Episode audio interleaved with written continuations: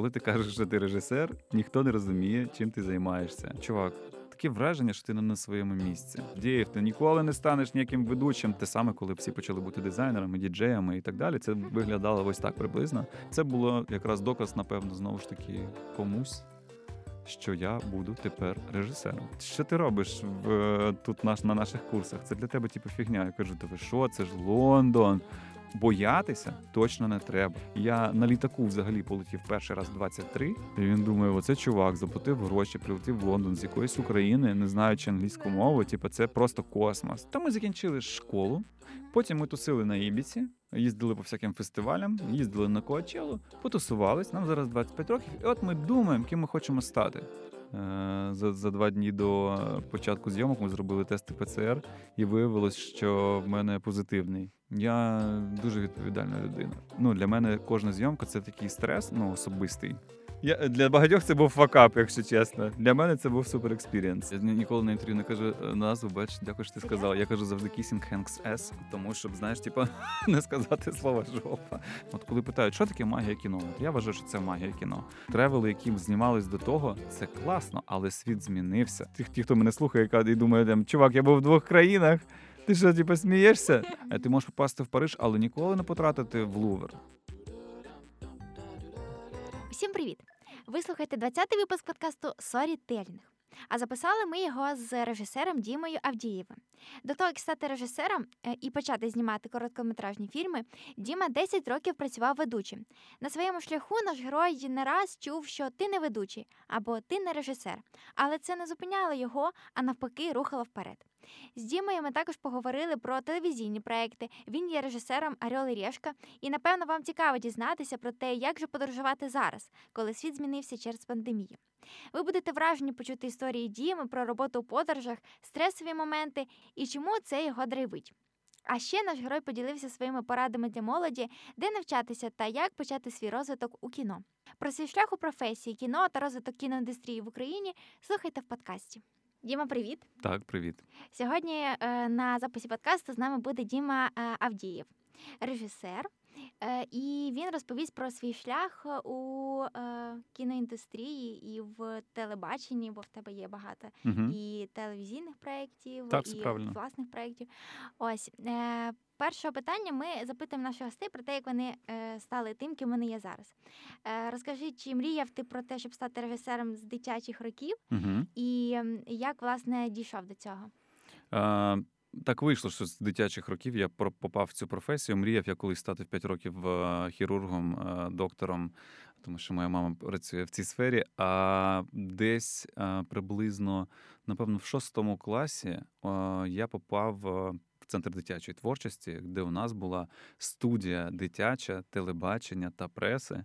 І напевно звідти так вийшло, що мені так все це сподобалось, що звідти пішов мій шлях е, людини, яка була в цій професії, ким тільки не була. Я працював точніше, вчився там в університеті на журналіста, працював і в новинах, і в розважальних е, програмах як ведучий. А потім в якийсь момент я вирішив зробити свій продакшн, і мені е, потрібно було бути в ролі продюсера, щоб набирати там замовлення і щось робити. Потім я почав знімати як оператор, mm-hmm. щоб навчитися. Потім я почав монтувати рекламні ролики. Потім я прийшов до того, що я напевно не ведучий, не режисер режисер монтажу, не оператор, а я, напевно, режисер. А, вот, І з, насправді це було не так давно, може років п'ять, mm-hmm. як я там поїхав, перевчився, як я так думаю, на той момент на режисера, і тепер я працюю виключно режисером. Хоча інколи беру в камеру в руки. Ага. Е, Що значить бути режисером? Бо угу. деякі люди романтизують цю професію, взагалі вважають, так. що точно на ній не можна заробити. Ось е, що це значить? Е, Для всіх, на жаль, наших друзів і батьків, коли ти кажеш, що ти режисер, ніхто не розуміє, чим ти займаєшся. А тим більше, коли люди бачать на майданчику такого пихатого хлопця або дівчину, який там ходить, роздивляється, спілкується з акторами або з героями якоїсь там реклами, вони думають, хм, класно, чуваку, він просто ходить, роздає всім завдання, нічого не робить, а потім сидить з незадоволеною, е, з незадоволеним обличчям біля плейбеку і щось там розказує. Насправді професія режисер набагато глибше, тому що коли ви зустрічаєте режисера або бачите його на бекстейджі, ви його зустрічаєте в той момент, якраз коли він вже майже зробив свою роботу. Тому що головне е, придумати і змонтувати свій фільм в голові, якщо він у вас там знаходиться, все інше це вже такий побочний процес. Ви просто втілюєте в життя вже. Мгм. А, от в цьому, напевно, і професія режисера. Режисер це та людина, а, яка, якій якраз не треба заважати на майданчику питаннями з приводу, ну, у хорошого режисера, там, як що робити, а що ви будете знімати, а куди поставити це. Нормальний режисер це та людина, яка підготувалася на препродакшені, яка зробила все. Вона зі сценаристом адаптувала або написала і вдосконалила свій сценарій. Вона зустрілася зі всіма акторами, які будуть грати там, не знаю, будь то реклама або кіно, або короткометрівка, хоч це документальний фільм, все одно там є герої, вона провела з ними якийсь час. І це називається там у театралів застольний період. А в режисерів, ну я, я для себе це це також називаю. Е, І це та людина, яка на майданчику якраз має бути настільки вже в матеріалі своєму ж, який вона і придумала, або разом зі сценаристом, що вона тут якраз має можливість щось створювати і, можливо, щось нове. Тобто. Ти на майданчику, ти знаєш, як відреагує там і яку вже задачу ти дав там своєму актору. Ти розумієш, ви з оператором написали вже е, супер е, режисерський сценарій, де написали, як актор по мізансцені буде рухатись в кадрі, яким ви будете на яку оптику це знімати, як, яке світло стоїть, день, ніч е, і так далі. Це вже знають там світики і так далі. І от тоді режисер думає: Вау! А якщо і робить там щось ще. Оце я називаю магія кіно, коли, тобто, в цей момент ти можеш як дійсно е- режисер творити і щось створювати. Оця, от це, напевно, е, той момент, коли ви бачите режисера, який просто сидить десь у кутку і такий, типу, щось там команда каже, знято або не знято. І всі думають, хм, просто взяли чувака, який каже, знято, і типа, і запускаємо камеру, і екшен. Ну, це те, що ми бачимо потім. А насправді, да, режисер це та людина, яка все створює, і та людина, якраз, якщо там департамент по світлу відповідає за свою роботу за світло, оператор дивиться на. Як вони кажуть, не на картинку, а на зображення. на зображення, в, а, яке він робить. А ви, оцей весь проєкт в світла, сценаристів, а, е, там не знаю, супервайзера по графіці, який у вас є, якраз ви тримаєте весь цей проєкт в голові.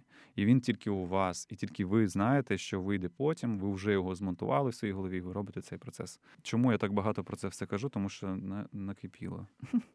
Розумію. Дякуємо тобі. Так. Е, Але до того, як стати режисером, ти 10 років працював ведучим. Так. А розкажи трошки більше про цей е, досвід і Мгм. про свій перехід.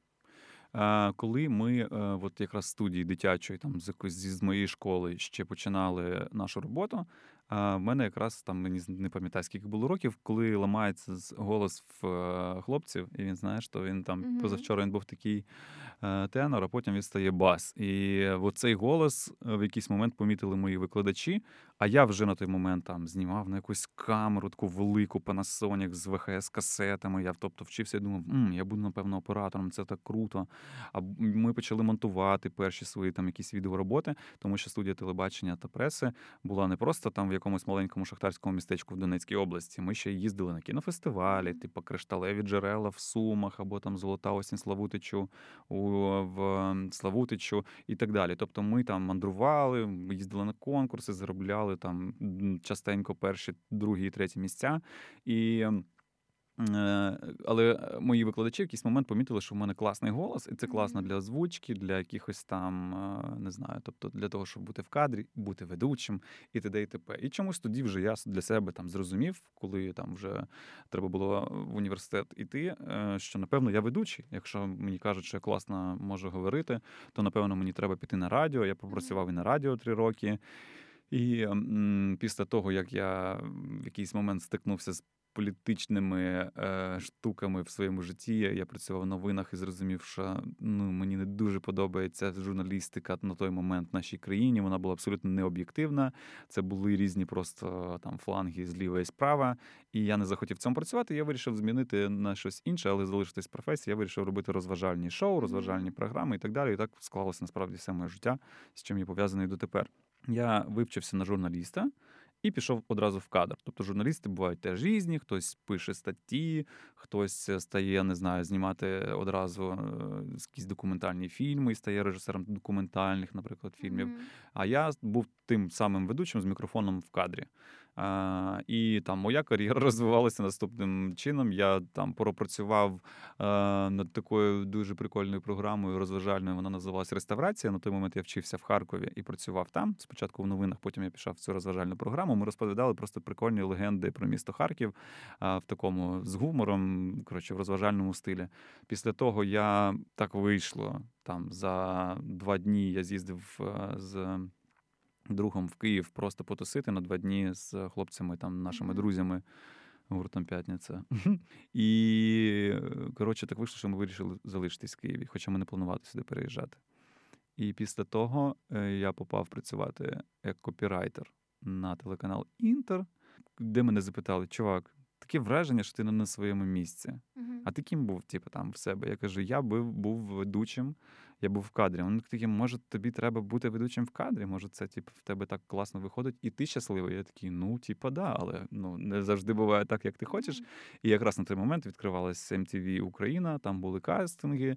Перший якраз на той момент тому було два запуски. Один провалився і закрився, і був другий. І на другий запуск ми з моїми друзями придумали програму. Вона називалась Гільдія клаберів. Ми, коротше, ходили по клубах і знімали такий, ну не знаю, супертролінг, який потім став популярним всякими дурнєвими і всіми іншими. Ця програма е, її взяли на MTV як продукт, і ми виробляли цей продукт. Мгм. Потім з часом я став основним ведучим телеканалу MTV Україна, був в кадрі, зустрічався з гостями. і Було таке денне шоу, де ми говорили про музику і про все, що пов'язано з нашим українським шоу-бізнесом.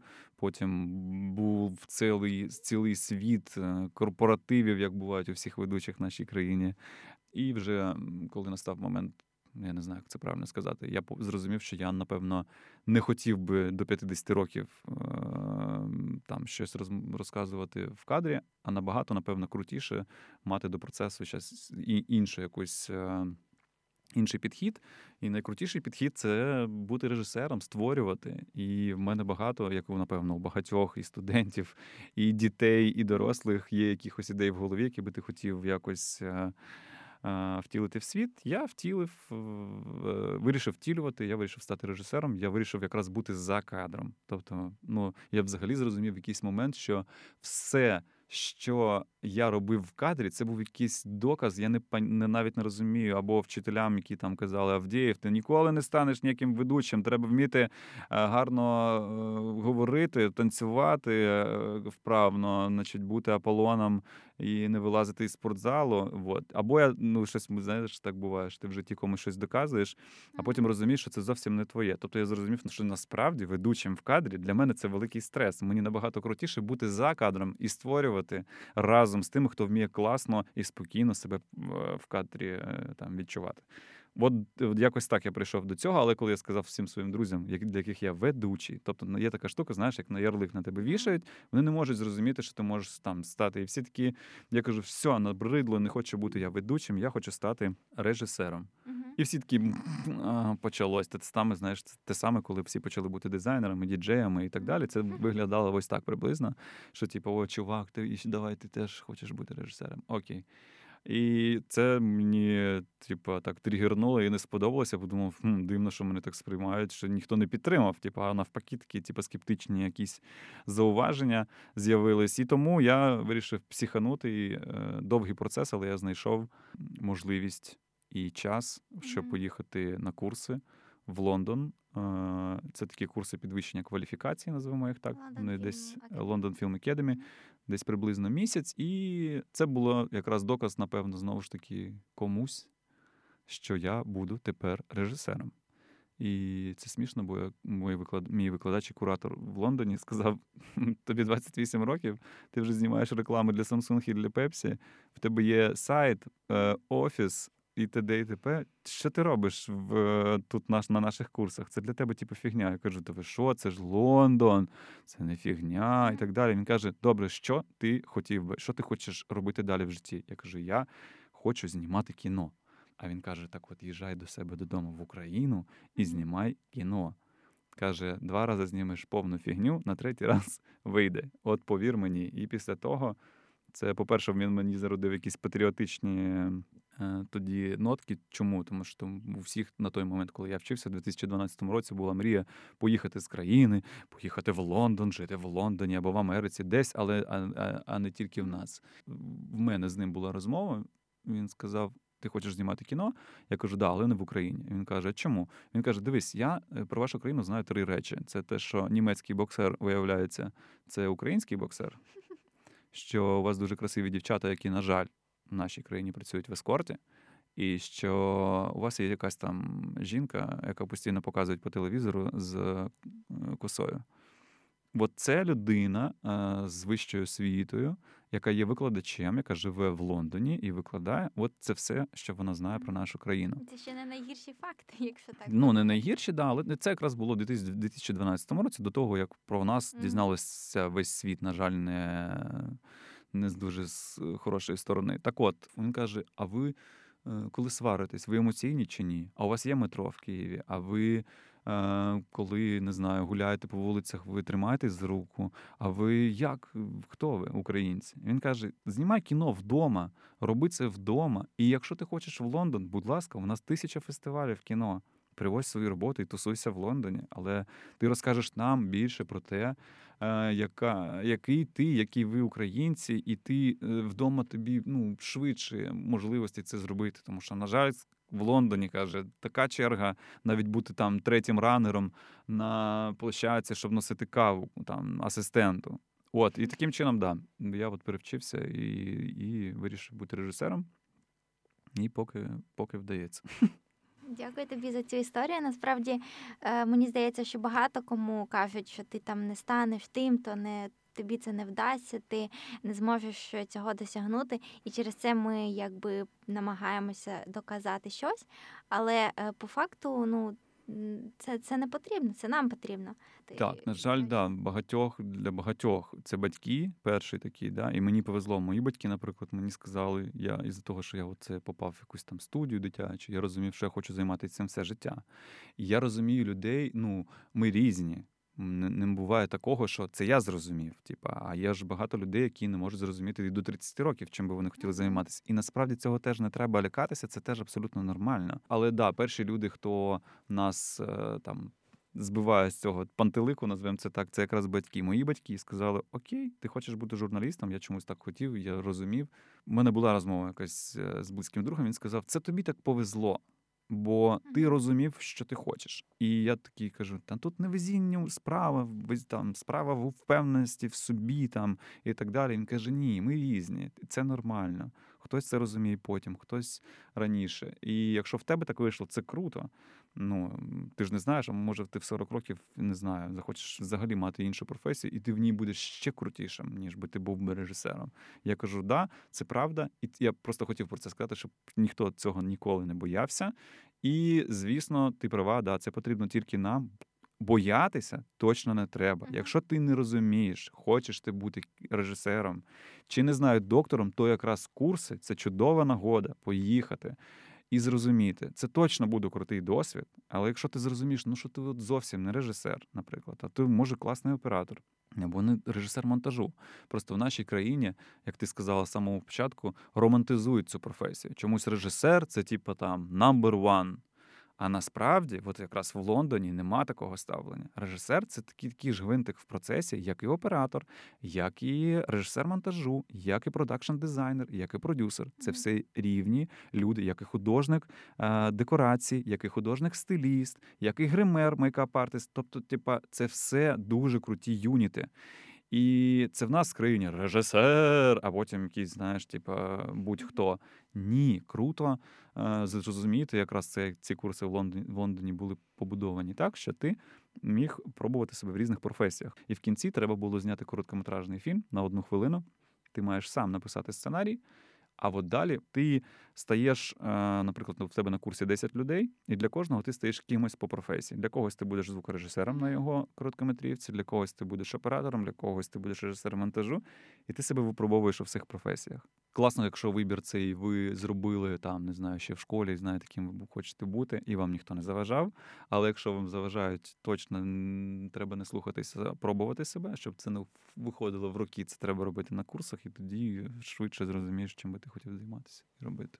Дякую тобі. І взагалі мені здається, що ми шукаємо себе все життя, тобто ми можемо змінюватися. Я думаю, що да, це абсолютно нормально. Чомусь я навіть раніше думав, що це не так. Да. Да. Е, і оскільки ми вже зачепили цю тему проходження курсів і навчання, е, що ти можеш порадити молодим людям, де навчатися на режисера? Можливо, в нас в країні є, є якісь такі е, місця, куди можна прийти і повчитися? Я насправді, на жаль, не скажу нічого нового. Мене часто питають, де вчитися. Якщо раніше я там да, всіх такий, всім в Лондон, всіх направляв тільки туди, тому що я там сам вчився, і я відповідаю за те, що я отримав, так. Але е, є інші приклади. От я там скільки вже років в цій професії, і е, зараз такий світ класний, динамічний, е, де швидше людина може собі дозволити поїхати вчитися в Нью-Йорк Film Academy, наприклад. І от коли там на майданчику з'являється хтось, хто приїхав через рік навчання в Нью-Йорк Film Academy, і починає задавати на майданчику такі питання, які не задають навіть ті, хто не вчився в Нью-Йорк Film Academy, і в якийсь момент ти розумієш, що це просто там не знаю, батьки у людини була можливість, і батьки дали гроші, але в Нью-Йорку вона не дуже вчилася. Вона просто тусила просто в Нью-Йорку. І я тоді після цього подумав: блін, це я можу, звісно, направляти багато людей вчитися цей, але ж не всі, хто привезе е, і не візьме то, що йому будуть давати. Тому тут така штука, що прям радити, я не знаю. А тому що я сам не знаю, маю на увазі, як це зараз відбувається, тому що я вчився в 2012 році, а вже 2022 в наступному це вже 10 років пройшло. Хоча це було як позавчора. Я нічого нового не скажу, тому що в нас все просто. Да, У нас є два університети: це Поплавського і це до, до нашої стосовно професії, і це Карпенко Карга. Все, що я чув, я не вчився не там, не там. Я працюю і з людьми і звідти, і звідти. Всюди є і кльові, і не дуже. Але ніколи я не чув, що ці два вузи дають ту саму освіту, яку би хотіли ті молоді люди, які в неї приходять зараз. Тому вони потім шукають себе на курсах в камі, десь ще хтось іде на режисера монтажа, хтось, от, наприклад, мені постійно кажуть: от я вирішила в 35 років стати сценаристкою, я вирішила писати. Кажи мені, куди мені піти навчитися сценарної майстерності. І я згадую свого викладача, який 20 років пропрацював а, в Астанкіна колись в радянські часи. Він сам з Харкова, мій е, викладач. Потім на там десь свої 60 Вісім він викладав у нас в університеті, і це була класна школа, тому що він її звідти взяв, і нам її пан Житніцький був такий дуже класний, і він її нам давав. І от та сценарна майстерність, яку давав нам він, вона була суперкрутою. Я користуюсь її дотепер. Коли я зустрічаю якісь е, штуки, які типу, інші, я розумію, що ну, типу, люди не отримали тої самої освіти, і вони на своїх помилках роблять це вже на роботі. На жаль. Тому ми отримуємо інколи повний бред, коли дивимось е, щось по телеканалах або в Ютубі, або десь ще. Тому сказати всім, ідіть вчитися до Житніцького, якого вже, на жаль, не існує. Е, було б дивним. І я не можу запропонувати. Є курси, наприклад, фільм UA, да, хтось каже, що їм допомагає, хтось комусь не дуже подобається. Але коротше, я знаю про каму, я знаю про фільм UA, як і всі. Я знаю про КНЕО, точніше про Поплавського, я знаю про Карпенка Карова. Нічого з цього я би не міг прям порадити, тому що я не вчився ніде з цих е, з цього всього. І от якщо брати London Film Academy, New York Film Academy, наприклад, я коли вирішив перевчитися, умовно кажучи, на режисера, я зробив ресерч. Я зайшов і я вибрав одразу виписав для себе 10 курсів. Це, до речі, можна знайти просто зараз будь-де в інтернеті, або зайдіть на сайт Festagent. Він називається, по-моєму, там прям написані курси, куди б можна було. І мені насправді сподобались взагалі не Лондон, тому що це був космос по грошах, якийсь там нереальний, і не Нью-Йорк. А я, наприклад, вибрав для себе Гонконг. Там можна було вчитися рік, і там крута кіношкола, насправді. І я такий думаю, вау, я ще отримую такий е, не дуже подібний до моєї ментальності, типу досвід, азіатський, такий вау, круто. Вот. І е, все одно вийшло так, що там не вистачало мені на ці курси, і потім я вже дізнався, тому що вони рі, на рік річні. По-моєму, десь по-моєму, 10 тисяч доларів тоді це було.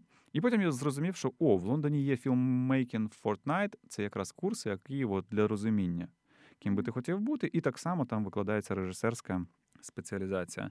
Вони місячні. Я думаю, вау, от це мені підходить. І от і ще одна важлива штука. Всі думають, що коли чують. Е, Лондон, Нью-Йорк. Вони думають, що о Боже, це так дорого, це так далеко, це нереально. Мені 20 років. А я був це у Литві із мамою е, в дитинстві в Італії на морі. Більше ніде не був. Як я самий поїду, в якийсь Лондон, я не знаю англійську і так далі. Так от слухайте мою історію. Мені було 28 років. За ці 28 років я на літаку взагалі полетів перший раз 23.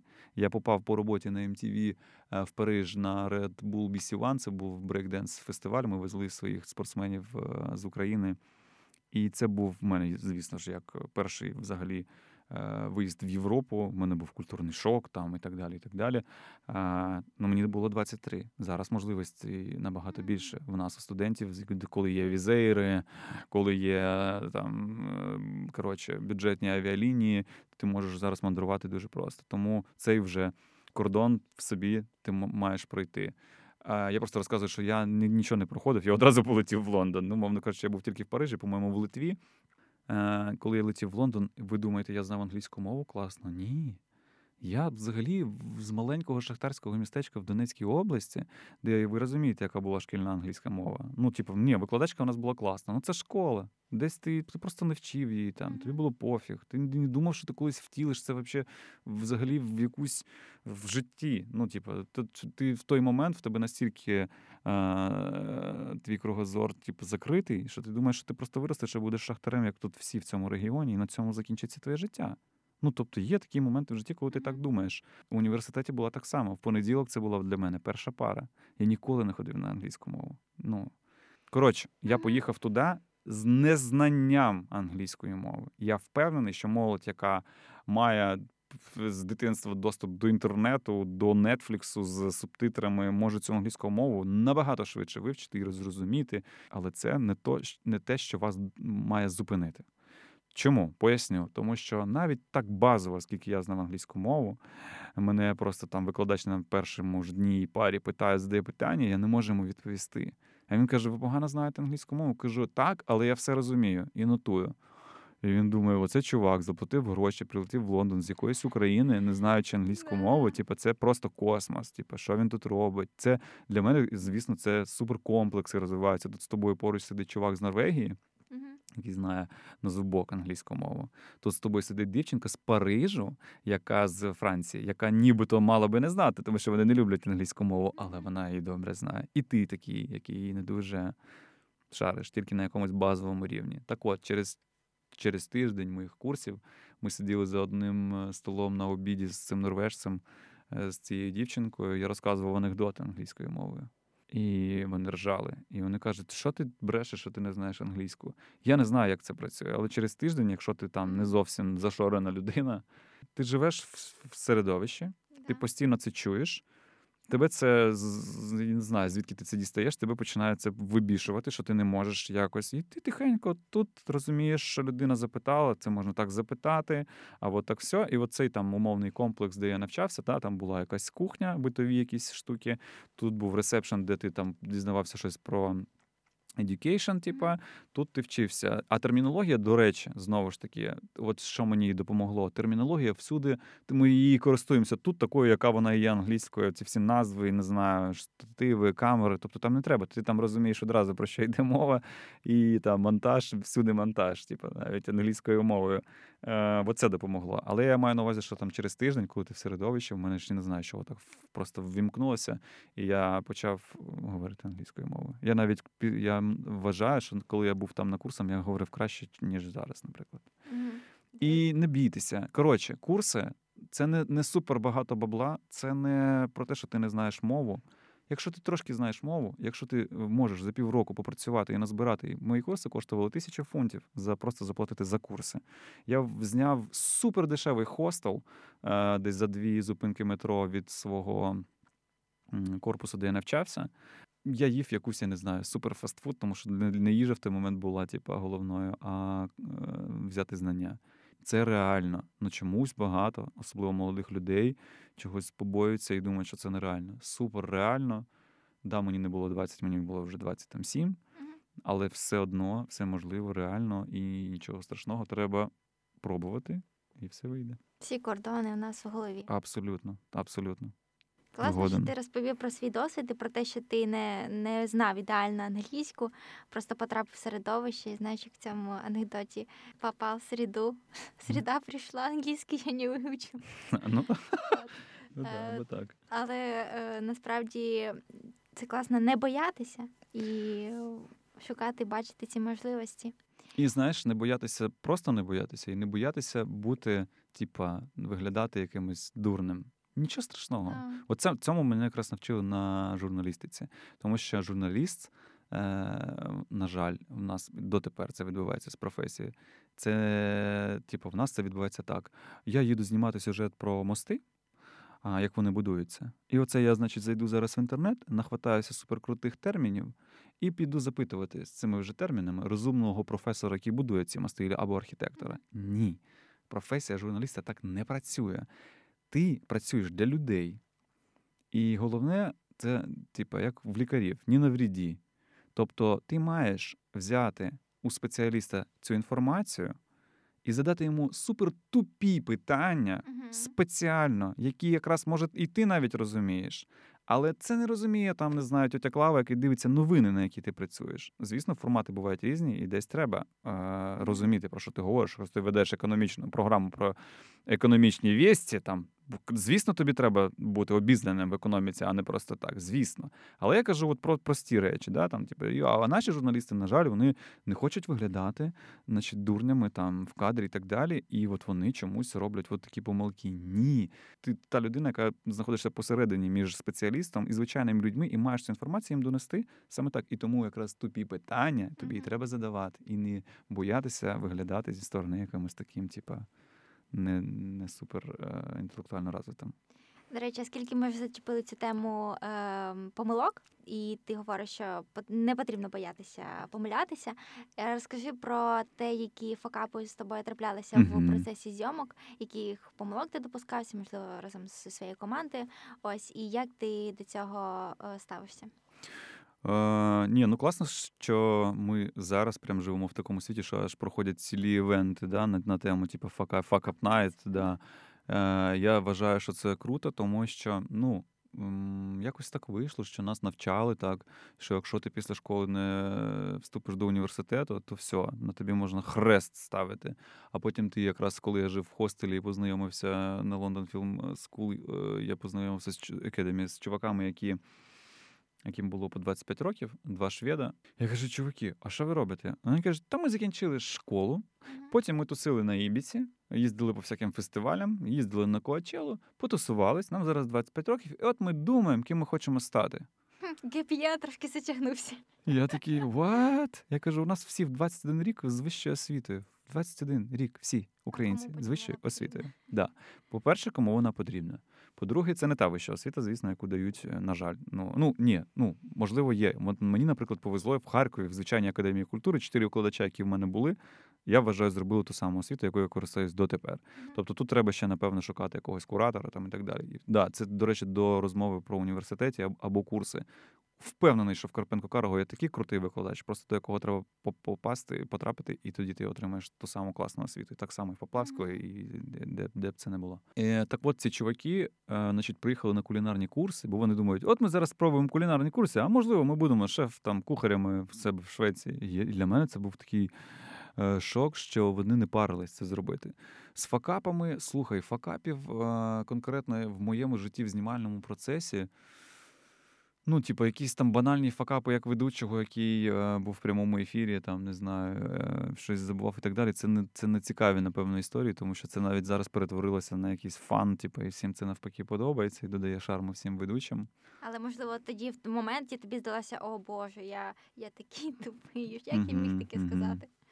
Ні, ну мене ну там е, взагалі як почалася, от знову ж таки, професія ведучого. Якраз моя перший публічний виступ е, він будувався наступним чином. Виходило чотири хлопці на сцену. Один починав, другий підхоплював, е, третього підхоплював другого, четвертий, третього, і так закінчувалася там якась тірада, коротше, на якусь тему. І я був в цій четвірці перший, хто мав це почати. Умовно кажучи, якщо я не почну нічого не відбудеться далі. Нема з чого підхоплювати, нема е, моменту, е, де можна зімпровізувати. І от якраз перший публічний виступ я повністю на це біле поле. і Я забув повністю. Я вийшов на сцену, побачив людей, у мене щось виключилось, і я повністю забув слова. І якщо я не помиляюсь, ну типу, ми на сцені я стояв хвилини там півтори-дві, да, поки мені там хтось вже викрикнув чи підказав, що мені треба казати далі.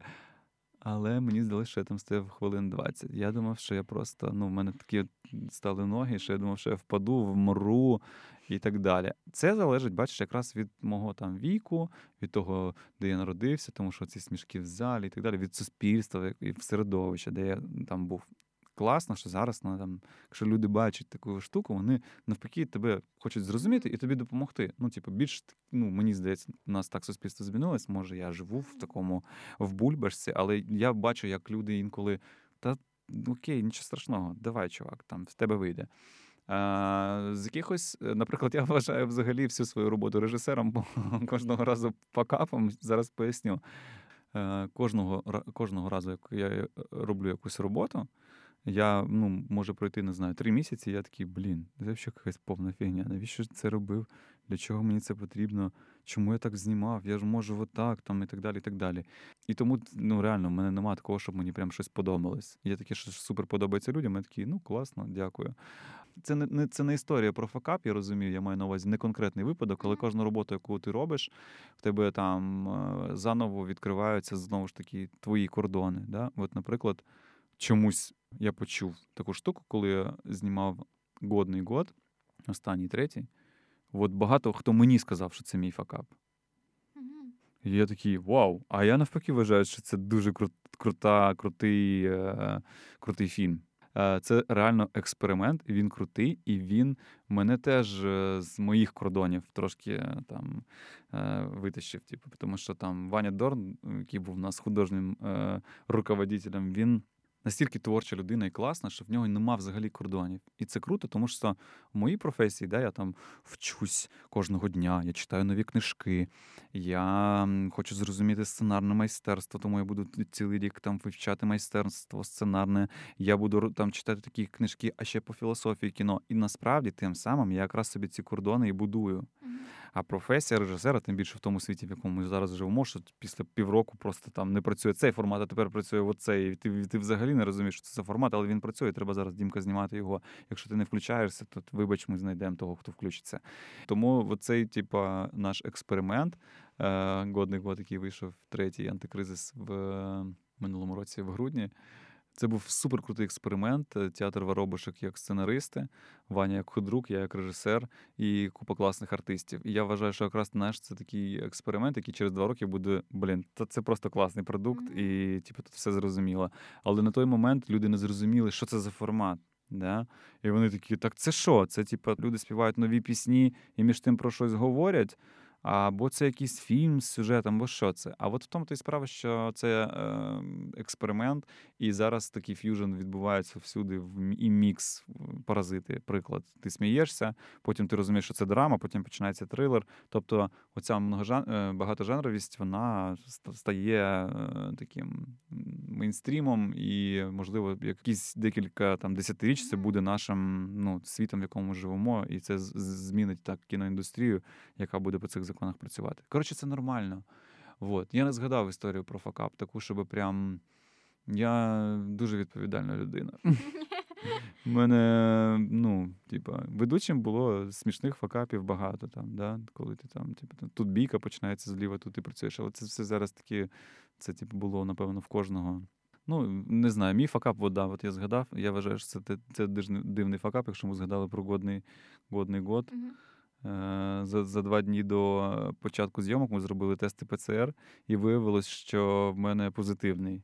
А я цього взагалі не відчував. А це така відповідальність, коли ти півтора місяці готувався, в тебе 20 артистів, 50 з чимось людей команда, і mm-hmm. просто замовників дивляться на тебе і кажуть: ні, чувак, тільки не зараз, будь ласка. Але це не ну, така, те, що з нами зараз відбувається, це не, не смішно. Люди вмирають реально. Ну і тут треба відповідально відноситись mm-hmm. до под, под, подібних штук. Тому була, було таке смішне рішення. Значить, е, ми орендували два будинки великих, в якому в одному ми готувалися до зйомок, в іншому знімали. Це було в лісі. І мене вивезли вивезли в ліс в окремому бусі, посадили в цей бус, закрили мене. І так, в мене був тільки водій, який зі мною не контактував. Потім взяли ранера на майданчик. Е, дівчинка ходила з рацією на собі, її називали Аватар, і вона був мій аватар. І вона розказувала з рації, точніше, я з рації розказував, що робити на майданчику. Звісно, в мене була друга режисерка, яка допомагала будувати мізансцени, і їй прийшлося типу, там давати команди і так далі. Ну да, вона зробила багато роботи, але мені було дуже смішно, тому що в мене був просто такий бус, два плейбека. Мені як е, песику лишали їжу під цим під, під бусом. І я просто просидів в цьому бусі два дні в повній ізоляції від людей. Ну при тому я дивився повністю, що відбувалося на майданчику, там е, командував процесом і так далі. І так далі. І так смішно, що там, по-моєму, тільки. А, Діма Шуров до мене прийшов, постачався в цей, я такий відкрив. Він каже: Я тобі хотів подякувати за роботу, тому що до мене так ніхто навіть не дійшов. Такий пока. Е, Ну, це з такого смішного, що я згадав, що в мене було да, не дуже прикольно. І і найсмішніше те, що через 4 дні мені поставили, я зробив ще один тест, і типа він був негативний. Ага. І я так і не зрозумів, чи в такому якомусь я так перехворів, або ну, для мене кожна зйомка це такий стрес, ну, особистий що напевно він витіснив, напевно, хворобу. Тому що я у мене не було температури, я не помітив взагалі нічого за ці чотири дні, тому що я був так сконцентрований на тій роботі, яку треба робити прямо зараз. І через чотири дні мені показав тест негативний. Я такий, ну да, от такий собі Це досвід. історія. Да, Я, Для багатьох це був факап, якщо чесно. Для мене це був супер experience, тому ну, типу, було весело ти в таких ситуаціях, напевно, багато людей, о, все, все, все пропало, все Та, пропало. Да. знаєш. Ні, реально були серйозні е, переживання. Зберігати спокій, якби вивести цю ситуацію, показати все нормально, да. зможемо працювати, новий формат. Ну, да. буває і так. Коротше, люди прилаштовуються до всього. Це, Це теж да, круто. Е, розкажи про свої короткометражні фільми. Ми uh-huh. вже поговорили про один, а ще про в тебе є фільм е, Шопа Хенка, якого більше там. Та я ніколи на інтерв'ю не кажу е, назву, бач, дякую, що ти Серйозно? сказала. Я кажу завжди Kissing Hank's Ass, тому щоб, знаєш, типа не сказати слово жопа. Ні, ну можна, да? Дякую. Можна видихнути. Да, Супер. Жопа Хенка є да, такий фільм. І е, Пропала собака. Пропала собака. От розкажи про те, як ти їх знімав, угу. про сам процес. Досвід. Да. До речі, от е, коли ти я доказував, що я хочу бути режисером, це були курси, да, щоб приїхати, просто диплом всім показати. Ти написав Дмитрій Авдієв, тепер режисер. Всі зрозуміли. Е, це був перший доказ, а другий доказ це був якраз момент. Е, ну, я багато знаю режисерів, і я їх питаю: а що ти зняв? Тоді, коли я не був режисером. І вони такі: ой, та багато всього. Ну, тобто, знаєш, там режисер серіалів, із-за того, що він на жаль, може, чи не на жаль для нього попав на ті серіали, які би він не дуже хотів би говорити назви, і що він в них режисер, тому що не та робота, да, там творча, яку би він хотів знімати, але це робота все одно, і він на неї пішов. І от і мені так і мене це так дивувало. Такий думаю, блін, а чому? Ну ти ж режисер, ти маєш сказати, я не знаю. Я зняв там окей, не повнометражний фільм, не так розвинута кіноіндустрія у нас в Україні, але я там зняв там такий-то фільм, не знаю, документальний таку-то рекламу там, бачив там, і ти такий одразу, ага, ти розумієш. Або я не знаю, я зняв кліп там Юлії Саніною, там такий-то. Все, ти зрозумів, що це за режисер. Він знімає кліпи, він бачить ось так.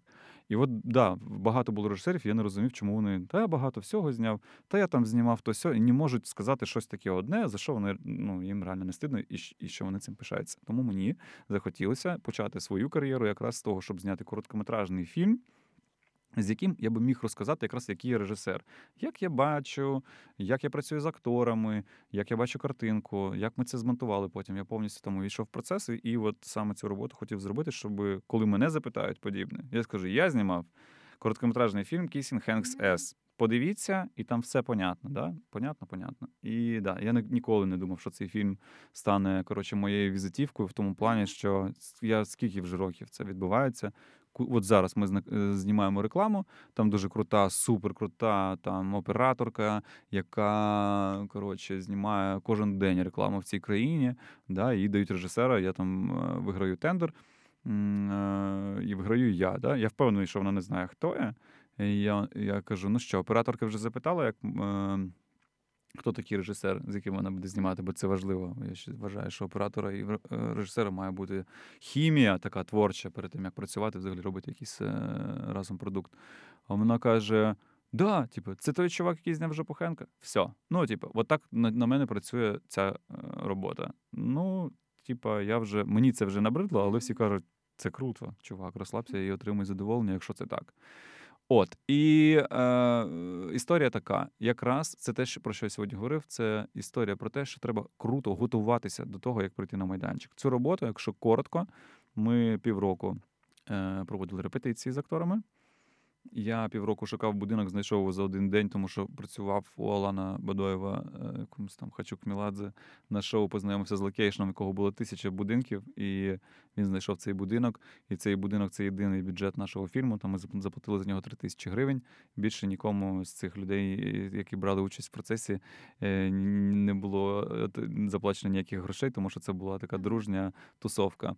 Я значить, е, написав в Фейсбуці через соціальні мережі, знайшов свою акторку. До мене прийшла перша дівчина. Мені не сподобалось по якимось там своїм е, значить, штукам, щоб щоб вона грала в нас в фільмі. Прийшла інша, і я такий, о, все, типу, я так вибрав собі Акторку е, потусувався десь зі стрикало, який сказав: Блін, слухай, в мене є такий класний чувак, він не актор, але ти будеш в шоці. Він має бути типу, в твоєму фільмі. А я такий думаю, та ні, я хочу працювати з акторами. Я ну круто, коли це перша робота, має бути професійні люди, тому що я якийсь якийсь фанат якраз акторів. Я не люблю не з акторами працювати. І все одно ми взяли цього хлопця. Це Олексій Курбан. Чудовий він зіграв потім мені другий. Я сподіваюся, що в мене зіграє ще багато повнометражних фільмів. Суперкрутий актор. І ще зі мною на MTV якраз працював голос каналу Льоша Сімьонов. Він теж актор, але він і класний голос. І я йому розказав про ідею. Він теж погодився, значить, зніматися в е, цій короткометрівці. І все, ми знайшли цей будинок, забронювали його. Ми півроку готувалися до того, щоб зіграти це. Тобто, у нас ми це восьмихвилинна короткометражка е, Жопахенка, в якій е, ми писали все з першого дубля. Тобто актори не по фразі говорять, і потім ми це змонтували, а вони повністю програють від початку до кінця цю розмову. От це було круто. От коли питають, що таке магія кіно, то я вважаю, що це магія кіно. Тобто вони настільки в процесі. Ага. Да, Тобто ми поставили камеру на спочатку на одних акторів, да, другий подавав, і вони повністю зіграли. Тобто він не просто подавав текст, типу там бла-бла, бла-бла, а вони грали це. І так само на е, потім. Тобто, і ми записали це, я кажу, там з чотирьох дублів. Ми за три години зробили цей короткометражний фільм. Тобто ми довше ставили світло в ці, за ці три години і робили якісь інші речі. Також звукача попросив просто по дружбі приїхати. В нього були свої девайси. Він нам записав звук одразу на майданчику. Мій друг який став хрещеним мого малого. Е, він е, в нього була камера. Ми зняли на його камеру. Це був Марк 2. Е, І смішно, що із оптики була тільки цей 70-200, а це якраз не та оптика, це ну, коротше, даль, даль- дальнофокусник, яким не знімають Мгм. подібні речі. Але, але це якраз що було, і це і зробило, називаємо це так, мій стиль. Тому що, ну, типа, що в мене такий розмитий фон, в мене така пласка картинка, в мене центровано в кадрі стоять персонажі. І от так з'явилася ця робота. Сценарій був американський, е, і знову ж таки, да, історія про те, що хтось в це не вірить. Але я колись хотів по- по- послати цю роботу на Каннський кінофестиваль, і я це зробив. Мгм. Да. Е, звісно, що Каннський кінофестиваль подібні роботи е, не бере, бо це тема достатньо провокаційна. І взагалі в кожного я потім це з роками зрозумів, що всі кінофестивалі вони мають тренди, теми і так далі. Якщо ти в них попадаєш, якісь світові, то ти е, стовідсотково отримуєш якусь нагороду. Якщо ти просто десь там, ну, ти класний чувак, ти класно все зняв, ти можеш податися на кінофестиваль, і ну там це максимум буде якась там програма 46 зліва, де там покажуть твій фільм. Цього я ще раніше не розумів, але для того, щоб це відсилати на якийсь там фестиваль, ти маєш цю роботу. Мати на неї всі права, але це ж да, е, розказ там чувака з Америки, якогось там письменника, де його брати. Йому 63 роки. Поки я шукав цього письменника, я шукав його півроку, я писав всюди, він ніде мені не відповідав. В якийсь момент я походу його дістав. Він написав про те, що Привіт, чувак. Я даю тобі пермішн на зйомку е, короткометражного фільму Жопа Хенка. І в кінці він дописав: якщо заробиш якогось бабла, висилай сюди. Да, це був Джим Хюбер, який написав цю роботу. Я в якийсь момент просто опустилися руки, я подумав, що ну, ну, ну, не буде він, ну, він не відповість. Це нереально. Я не був тоді, я не мандрував тоді по світу і думав, що ну, це неможливо.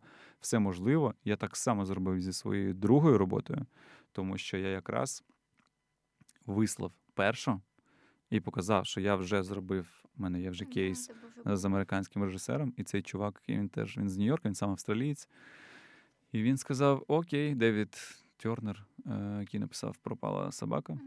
Е, Він подивився, сказав: Я так сміявся, це так круто. Бажаю тобі успіху, і на тобі мій, мій безкоштовний пермішен на Мгм. другу роботу. Тому просто треба робити. Стучите, і вам відкроють. Так. Да. І насправді в мене зараз є мрія. Нещодавно такий подивився, є такий Dollar Baby, да, сайт називається. Стівен Кінг. Мгм. за один долар дає тобі е, можливість по його роботі зняти короткометражний фільм. Я подумав, що чудова нагода зараз, бо в мене, ну, умовно кажучи, це так, як хобі вже. Це ти, типу, не заробити грошей, а просто кайфанути і зняти. Ну, блін, в тебе в кейсі буде робота по Стівену Кінгу. Ну, це круто. Мені взагалі дуже подобаються коротко- короткометражні фільми, тому що е, потрібно в таку в короткий е, час вкласти головну ідею, і вона так класно передається, і ти розумієш, в чому суть. Ем, Да, це, це, ну, це класний формат. Це і... також треба ну, навчитися цьому. Угу, угу, да, це правда. Ем, Розкажи про те, як про свої е, телевізійні проекти. Угу, Е, я думаю, що нашим слухачам буде дуже цікаво прослухати про Орел і Решка. угу. І взагалі про те, що там відбувається, е, найцікавіші якісь такі, можливо, бекстейджові моменти, які можна розповідати. І е, заразом зачепимо цю тему, як ви подорожуєте зараз в період пандемії. Ну, тут е, цей, цей момент для тебе буде такий, типу, не, не супер цікавий. Ти сказала, про які моменти можна розповідати. Справа в тому, що я завжди про це кажу. Е, Коли ти приходиш працювати на Орел ти підписуєш контракт з е, нерозповсюдженням будь-якої інформації про знімальний процес. Тому я, звісно, не розкажу про якісь моменти. Ми, я можу сказати, що ми зараз знімали Орел і Решка на десятиріччя, цей зірковий сезон. Е, Ми з другом там були режисерами. Я можу сказати, що ми супер раді за Мішель Андраде, тому що ми якраз її знімали в Болівії. Е, Болівію вона їхала е, до своїх родичів. Ми її, ну, умовно кажучи, там, ну, звісно, що її відкрив продакшн Орел і Решка, але на, на, нам приємно, що тепер вона ведуча вже основна наступних сезонів, які називаються Земляні, якщо не помиляюсь. І якраз перша програма зіркового сезону ми знімали Мішель, і ми були в шоці, як вона круто зайшла, як саме ведуча тревелу з її суперакцентом, з її посмішкою, з її дивуванням цього, що відбувається. І е, ми так хотіли, щоб вона стала там наступною там основною ведучою ріжки. І так і вийшло. Дещо нещодавно, два дні тому, по-моєму, ця новина з'явилась, що вона тепер ведуча. От. Моменти, просто про які я можу розказувати. Звісно, мандрувати важко в пандемія, всі ми це знаємо, коронавірус і бла бла бла. Кожного разу перед тим, як кудись їхати. По-перше, ти маєш знати, що ти їдеш, в яку ти країну їдеш, чи можна туди їхати. По-друге, може бути так, що ти приїдеш в цю країну, а через два дні там зміняться правила в'їзду і виїзду, ти можеш там залишитись, або там не виїхати, або там у нас були різні е, моменти. Е, потім ти завжди робиш, я не знаю, скільки я разів зробив ПЦР-тест, коли тобі дуже боляче засовують в ці палки, потім в рот. І ми робили це кожні три дня.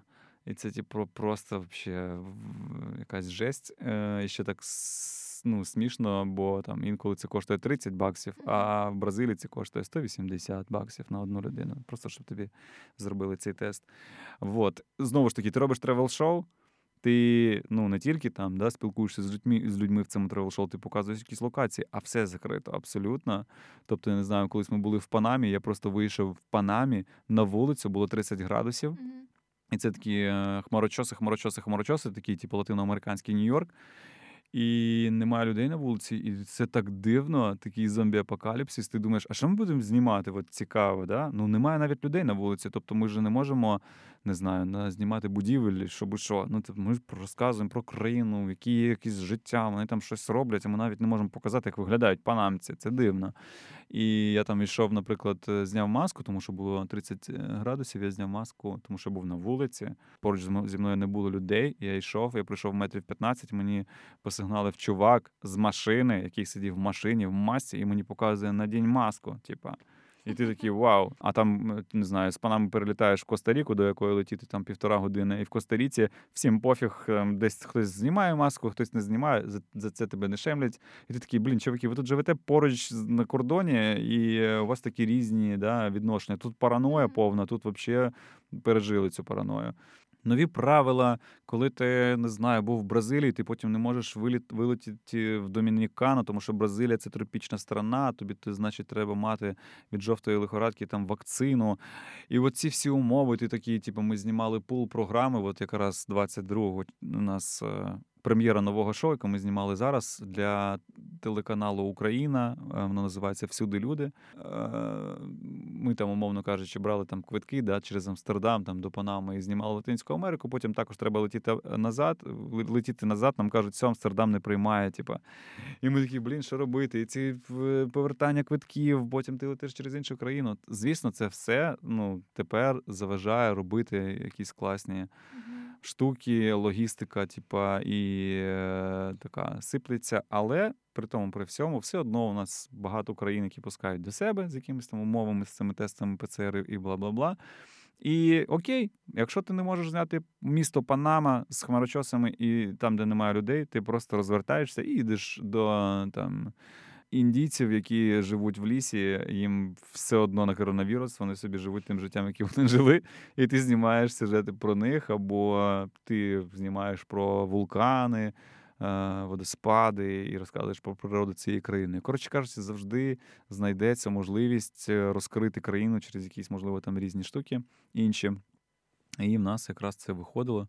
Ми навіть встигли з'їздити там і попасти в Америку при при локдауні, там повному показати Атланту. Mm-hmm. Вот. Е, Ну, я теж думав, що це неможливо, і це буде просто якийсь типу, провал, але насправді дуже круті вийшли програми ще з того боку, що якраз світ змінився. Yeah. Тревели, які знімались до того, це класно, але світ змінився. І якщо ти хочеш поїхати мандрувати, ти маєш знати, як це виглядає тепер. Тому що в Атланті, наприклад, музей Кока-Коли він відкритий а там інше, куди би ти хотів попасти, не працює. І ти маєш це знати. А як люди себе поводяться? У цих параноя, а в Бразилії всім пофіг. У них там найбільша смертність коротше, людей по всій Латинській Америці. Все одно вони танцюють на вулицях, ми готуємось до карнавалу, і ця ментальність не перемогти. Ну, от ми такі, типу, і ти такий думаєш, вау, це круто. Ці тревел-шоу нові, які зараз там будуть виходити е, Орел і Решка і наші всюди люди, якраз розказують про новий прикольний світ. І це такий другий подих. Всі ці тревели. Да? Ми ж всі розуміємо, що там по 20 разів одне й те саме місце їздити. Ми всі це дивимося, скажемо, та бачив я, ти вже вибираєш, з ким би ти подивився Токіо, да? з Бідняковим, з Птушкіним чи з там.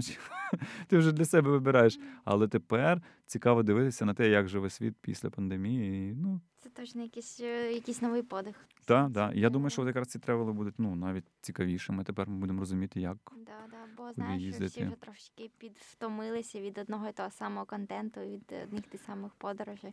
Да, Тепер да. е, реально, бо ми хочемо повернутися до ну, того ж самого життя, коли можна було сісти на літак і Просто опинитися да. в іншій країні, але розумієш, що ну так уже не буде. Да, Е, До да. речі, я хотіла тебе запитати, чи не втомлюєшся ти від цих постійних змін і від цього стресу, що там е, щось змінилося, там потрібно здати знову тест. Мгм. І, типу, як ти до цього ставишся? Я з тих людей, які ставляться до цього супер круто. Я якраз люблю виходити з зони комфорту, тому що це, напевно, закладається з дитинства. Да? Там якісь моменти відкриваєш там якийсь, не знаю, атлас, там, і ти дивишся там назви країн. Там, е- і ти одразу чомусь думаєш, що ти ніколи туди не попадеш. Да? А потім, коли твоє життя там з часом приводить до того, що ти мандруєш так, я мандрував 4 роки так, що я просто в якийсь момент відкривав штори в готелі, і я такий, де ми в Хорватії, чи в Чорногорії, чи ми в Італії. Ти навіть не можеш згадати, де ти. Тебе настільки замилюється все. Типу, звісно, що за тих, ті, хто мене слухає, і думає, там, чувак, я був в двох країнах. Ти що, типу, смієшся? Але так, ти можна дати тобі все, що завгодно. Дофіга цих мандрівок, і вони тебе теж замахають в якийсь момент. Я в якийсь момент відкривав і думав, боже, я навіть не розумію, де, вже так все пофіг, оце все море, не море. Е, звісно, і ще важливий момент, всі чомусь знову ж таки романтизують цю професію там, режисера і взагалі цієї команди тревел програм. Мгм. Будь ласка, звісно, я не жаліюся на свою професію. Мені подобається мандрувати, але не забувати треба, що ми не їздимо відпочивати, ми їздимо працювати. І коли ти приїжджаєш в Домінікану, де море зі всіх боків на тебе плескається. Правда, бувають моменти, що ти не встигаєш туди зайти. Ну, хочеш після зйомок в третій ночі, піди поп- поплавай. Але чому в третій ночі? Тому що ти зливаєш ще матеріал після зйомок, який дуже важливий. Потім робиш бекап на інший вінчестер, а потім то 50 Коротше, я маю на увазі, що ти можеш попасти в Нью-Йорк, але ніколи не потрапити в на там Манхеттен. Е, Ти можеш попасти в Париж, але ніколи не потрапити в Лувр. Ну тобто, це історія не про це. Да? І ти такий думаєш, motherfucker, я був в Парижі вже п'ять разів, я не був в Луврі, серйозно. І всі тобі кажуть, серйозно? Я такий, тому що ви їздите відпочивати, я їжджу працювати. Все, що я встигаю подивитися там. Але і при цьому, да, ти попадаєш. Я ніколи би не поїхав на якийсь там суперводоспад в якихось джунглях. Я би ніколи не поїхав на вулкан. Там, е, да, я би ніколи з е, висоти 4500 метрів, мене вже лякає така висота. Не їздив би подивитись на бабуїнів расистів в Ефіопії. Ніколи би я цього не зробив. Це якраз тобі дають цю можливість оці тревели. Вот. А, коротше, мені це подобається. І коли я в мене ж був замилений, типу, око, я хотів вже додому бути там, з сім'єю, бути в Києві. Мені, до речі, після всіх подорожей Київ я став любити більше.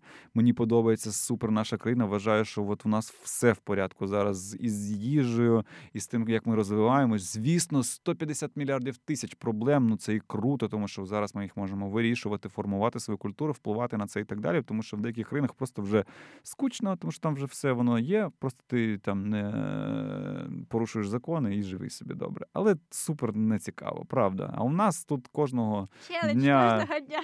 Київ, Новий Берлін, а на Подолі там тусовка, а тут рейви якісь суперкруті на весь світ, а тут ще щось. В общем, я вважаю, що в нас суперкруті події відбуваються.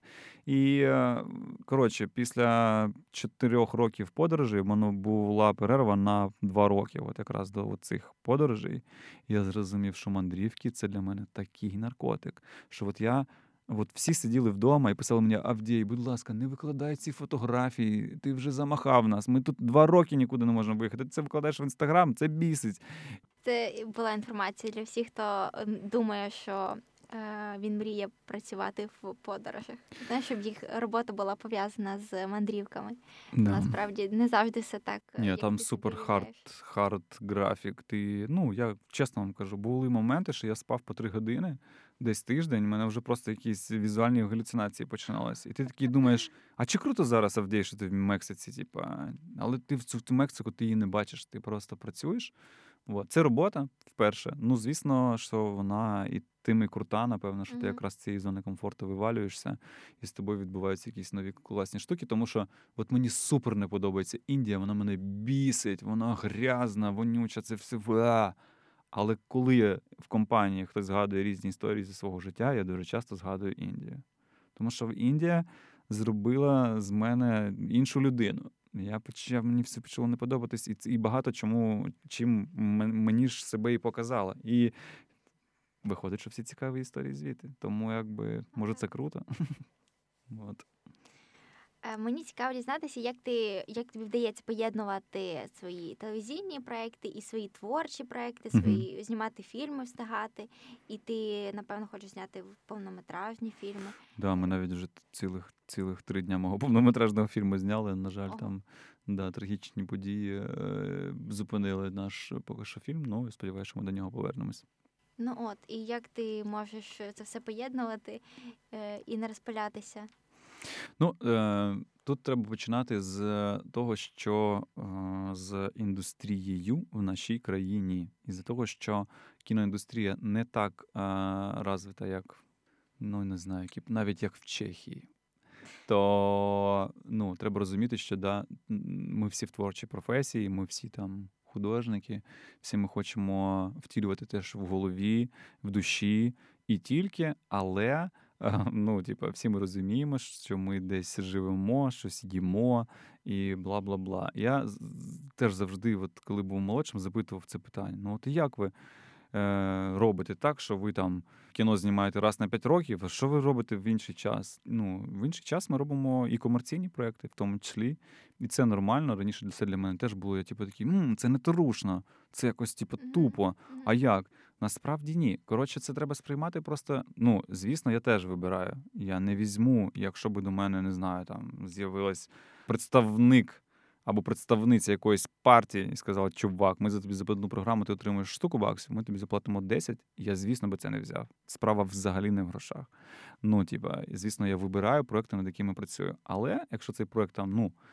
Ну, не супер для тебе там крутий і важливий. Це треба сприймати як спортзал. Кожного разу ти йдеш на майданчик, а значить, ти знову всі свої втілюєш там на працьовки там і так далі. Тобто ти вже знаєш, як працювати з командою. Все це потім тобі допомагає, якраз коли ти прийдеш знімати свій повнометражний фільм, а там команда вже 70 людей, а ти один маєш рулити. Тобі отак вранці 70 людей підходить, ти після цього хочеш додому поїхати, бо ти думаєш, ей, ого, оце типа, оце кіно.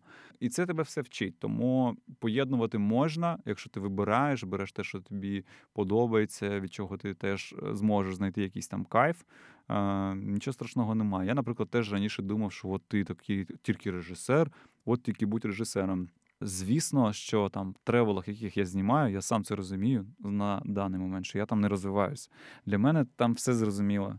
Я знаю, як робити цю роботу. Я там просто, умовно кажучи, ставлю на колеса проект, він їде, а далі ну, та режисерська професія там в тому, щоб сказати операторам, якраз вмикає камеру і вимикає камеру. Коли у вас запущений проект, коли оператори знають, що робити, коли у вас є формат. Ну, звісно, ти там не розвиваєшся, але це та, це, це гроші. Це типу, те, що тебе підтримує до моменту, не знаю. От я зараз пишу е, з назвемо зі своїми знайомими, е, з дівчатами е, другий свій повний метр, наприклад. І я не знаю. Е, По-перше, ми це робимо безкоштовно. По-друге, ми не знаємо, що ми напишемо. Можливо, це не знаю, з цього нічого не вийде. Ми не знаємо, да, як, як, е, що з ним буде. Але да, я знаходжу на цей час. Звісно, що я витрачаю просто цей час, як і ці дівчата поки що в нікуди, і ми беремо цей час з нікуди. У них є чим тем над чим працювати і де заробляти гроші.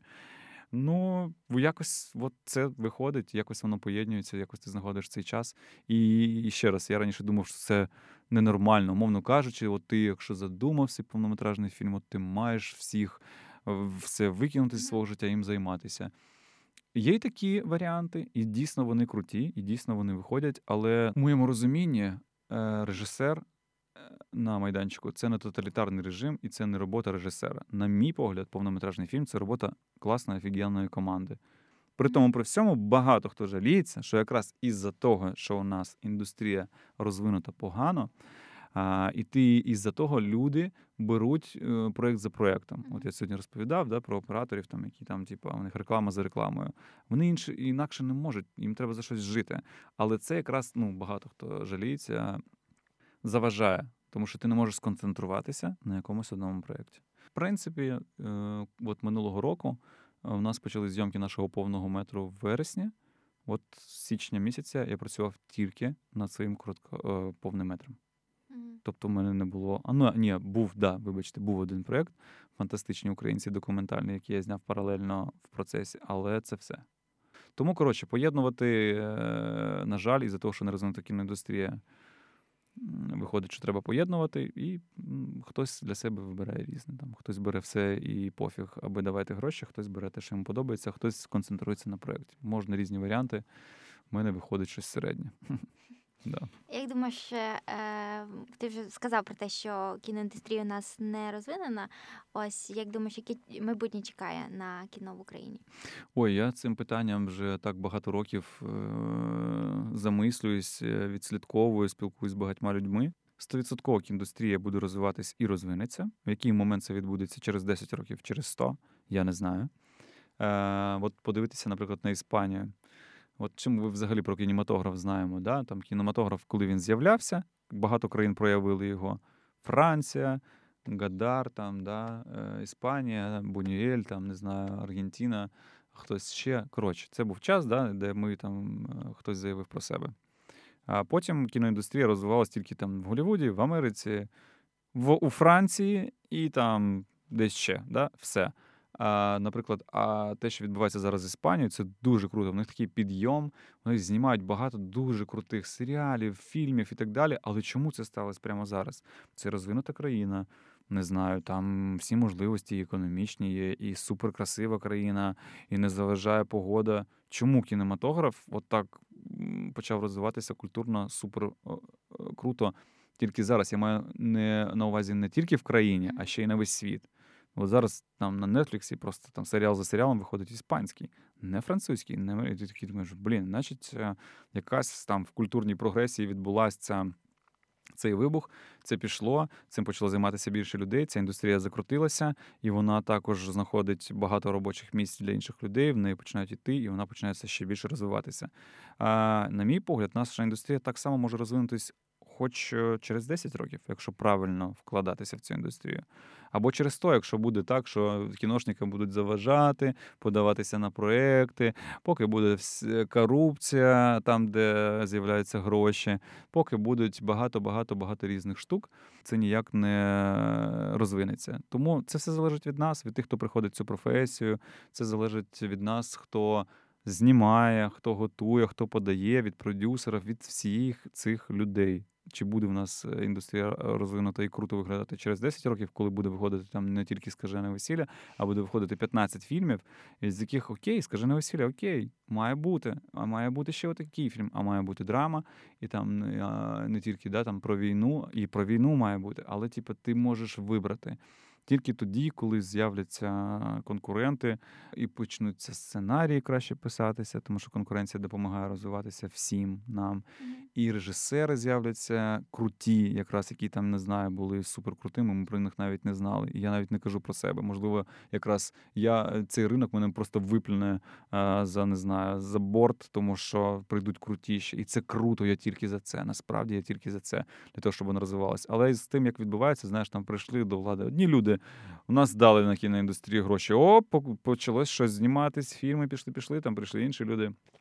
Знов нічого не відбувається. Тут якби багато да, зав'язано виходить на тому, яка політична ситуація в страні, Е, яка економічна е, в країні, е, яка економічна і т.д. і т.п. Там багато таких штук. Тобто не тільки від творчих людей. а Творчі люди в нас є. На жаль, багато хто з них взагалі кудись там виїжджає на за кордон.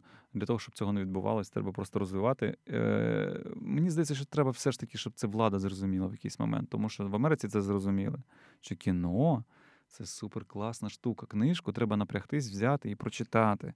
Щось там ще треба взяти. А кіно ти все, тобі дають вже в руки їжу, тобі садять на суперзручне крісло і показують тобі, і це теж може бути пропагандою насправді. Тобто, ми тут, коли дивимося ці фільми, да, ми ж бачимо цей прапор американський в кожному фільмі. Це виглядає, типу, для нас ми просто не помічаємо цього, типу, але ж це формує покоління в них, і це ну, типу, прикольно. Тобто вони на цьому ще й формують е, суспільство, в якому вони живуть. Так, Мгм. да, звісно, я не, не кіно не сприймаю як там пропаганду, але все одно це, це одна з таких штук, яка має бути. Якщо б в нас зрозуміли це і вкладалося б в- більше в це, і у нас якраз би було і пропаганди, окей, там якийсь процент, але б знімали суперкруті комедії, авторські, не тільки там фільми і е, фестивальні, і ми би почали не просто щось взагалі ро- виробляти, а ще й якось формувати кіноіндустрію. З іншого боку, я вважаю, що ми зараз знаходимося, знаєш, на 30, десь 30-х роках, як в Америці, коли кіноіндустрія тільки почала розвиватися. Ну ок. А це означає, що десь по прогнозах через 100 років ми будемо рвати світ. Якщо все буде окей. Сподіваємося. Так. Е, розкажи про свої проекти, про, про свій телеграм-канал Угу. і про свій YouTube канал, який е, нещодавно запустили. Що ти там, що ти там розповідаєш? Так, е, телеграм-канал називається Слиш Тарантіна. Е, там все дуже просто. Колись я робив якісь помітки, нотатки в, е, про кіно е, просто в телефоні, Мгм. і там постійно розказував якісь історії, там уявляєш, кінотерапія, це там то-то і то, виявляється, що це, це ціла наука, там бла бла бла. А ти знав, що там Хічкок. Ми його знаємо тільки по п'яти фільмах, а він насправді зняв 50. І він теж був суперхіровий режисер, колись там для когось, але а ми його ж сприймаємо як типа глибу, яка там взагалі там е, формувала кінематограф. І оці всі якісь цікаві моменти. Просто записував собі нотатки. Хтось мені сказав, чувак, так зроби телеграм-канал і викладай це туди. Можливо, це комусь ще знадобиться. Ну і так вийшло. Да, зараз там 4700 людей, яким подобається, які часто пишуть, крім там рекомендацій про кіно. Вони мені пишуть: блін, чувак, я інколи думаю, навіщо я вчусь Карпенко Карго, і що можна читати твій телеграм-канал? Я так багато навчилась. Мені дівчинка написала. Ну, я такий вау, це фідбек. Ну ем, от там можна прочитати, що подивитися. Це я сам пишу. Всі питають, ти сам це пишеш? Я пишу це сам.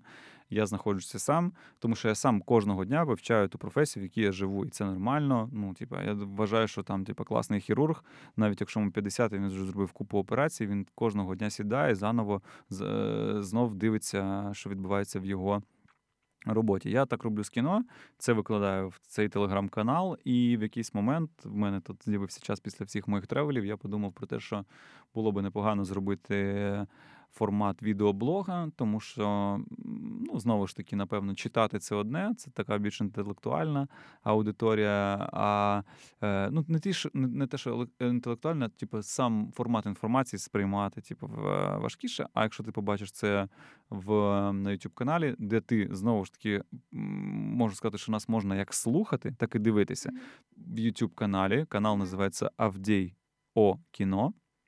І ми будемо розповідати про кіно на різні теми. Ми починаємо якраз з того, як зняти свій перший короткометражний фільм. Ми будемо розказувати про там відносини е, між людьми, які через призму фільмів розказують і формують наші відносини. Ми будемо розповідати про. Е, Не знаю, про суперісторію кохання, які, здається, бувають тільки в кіно, а насправді є там серед акторів. Коротше, це будуть різні теми, пов'язані з психологією, пов'язані з нашими відносинами, з відслідковуваннями там британського е, інституту кіно про те, що відбувається, як нас формують там гендерну рівність, межрасові е, відносини і бла бла бла. Багато буде класних тем. Вони насправді дуже прості, прикольні, смішні з гумором і про кіно. Тобто, ми не будемо розбирати фільми Тарковського. Коротше кажучи, насправді людина, яка навіть не супер знається в кіно, може зайти до нас і подивитися супер прикольні штуки про кіно. І я не знаю, спілкуючись в компанії з якимись кіношниками, так підтримати розмову, що всі будуть в шоці. Тобто в нас будуть з'являтися і, і знову ж таки, якраз для професіоналів це теж спортзал, де ти можеш знов почути якісь класні штуки і для себе там зауважити, що робити в своїй професії. Авдія кіно, YouTube канал. е, Скоро будемо кожного кожен тиждень виходити.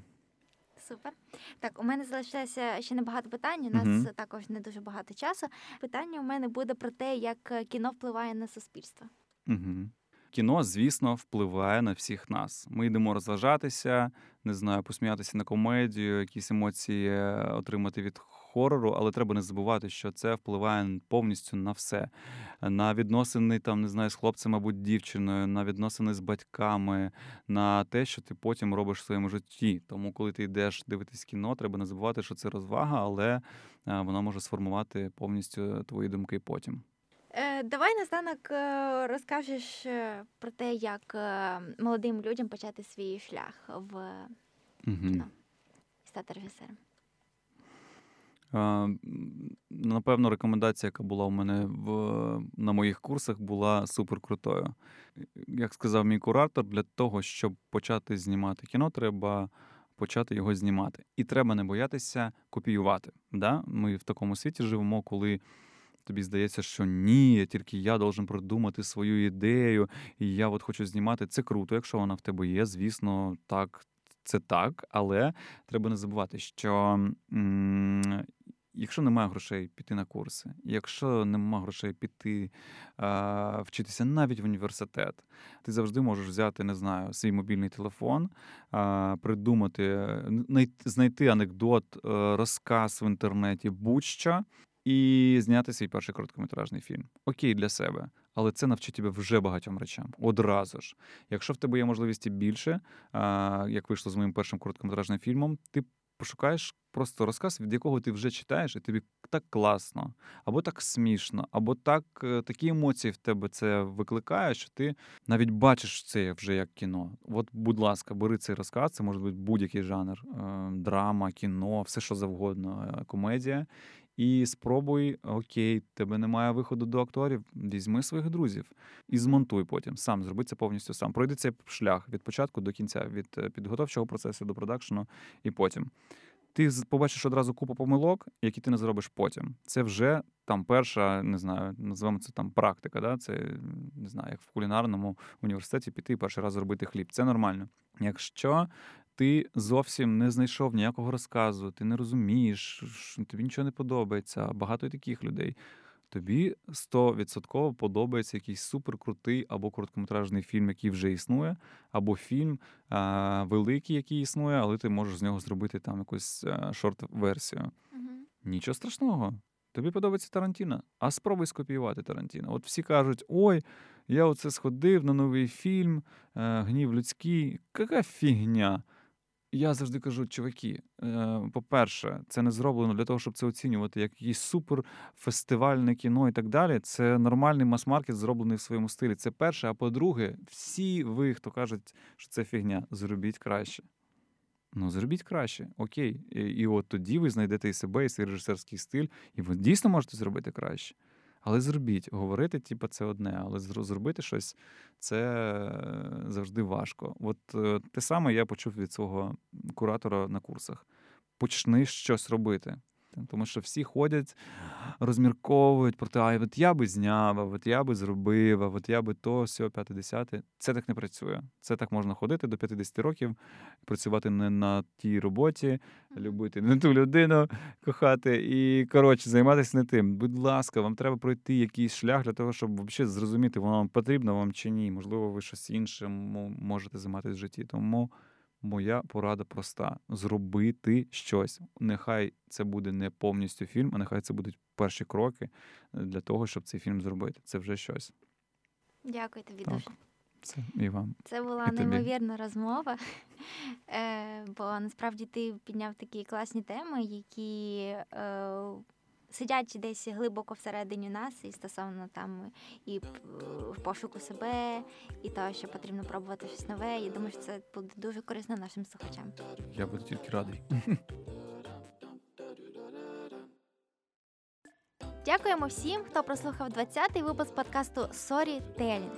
Це був фінальний випуск першого сезону.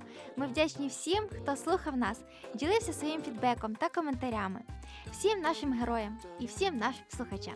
Без вас ми б не зробили цю велику роботу. І ми не прощаємося. До зустрічі у новому сезоні, в другому сезоні подкасту Storytelling.